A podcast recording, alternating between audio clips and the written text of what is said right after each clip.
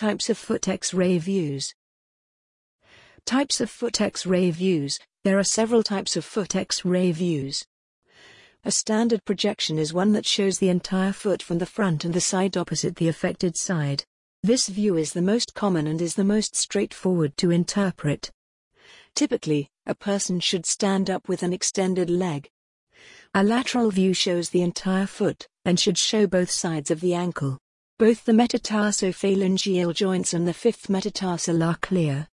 There are several types of foot X-ray views. The lateral or weight-bearing view is tangential and is often used to evaluate the foot's weight-bearing relationship with the leg. A lateral view is more useful in finding the cause of a condition because it shows the shape of a bone and its relationship to the rest of the body. It is also a common way to diagnose a fracture. Another type of foot X-ray view is the anteroposterior AP view. This view is the most commonly performed and helps diagnose a foot ailment or injury. This view is also called a dorsoplantar view. Anteroposterior X-rays are often used in orthopedic surgery. Aside from this, an oblique view is also helpful in detecting a fracture. The doctor should take three foot X-ray views, including an anterior posterior view. These views are necessary for proper diagnosis. In addition, the physician will order a medial lateral view to evaluate the position of the bones in the foot. Having an oblique view is helpful to see if there is any bone growth or injury. Anteroposterior and oblique views are also common, but the posterior and lateral views are more detailed and comprehensive. A patient will have an anteroposterior view to observe the foot from all angles. Anteroposterior views are the most important to visualize the ankle mortise, which is the overlapping of the tibia and fibula. A medial view of the foot is also helpful to identify the medial elements and the Lisfranc joint. The interphalangeal joints and metatarsophalanges are also visible in this view. The X-ray image of the foot is a black and white image. Dense structures are white, while soft tissues are dark. Usually, the X-ray is taken by an X-ray technician, usually in a hospital or healthcare provider's office.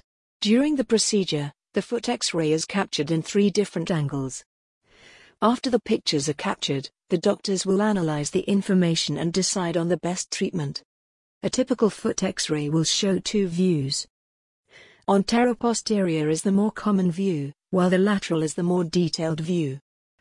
The oblique and posterior views are the best for analyzing the interphalangeal joints.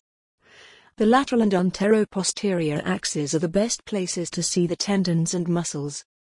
A good oblique foot x-ray will show the foot in its natural state.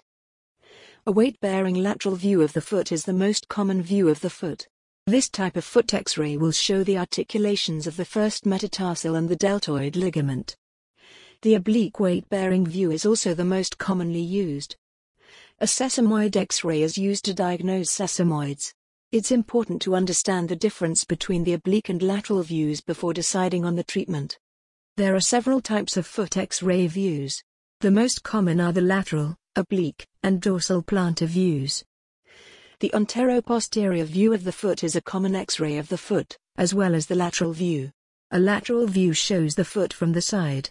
The oblique and posterior-anterior views of the feet are more detailed.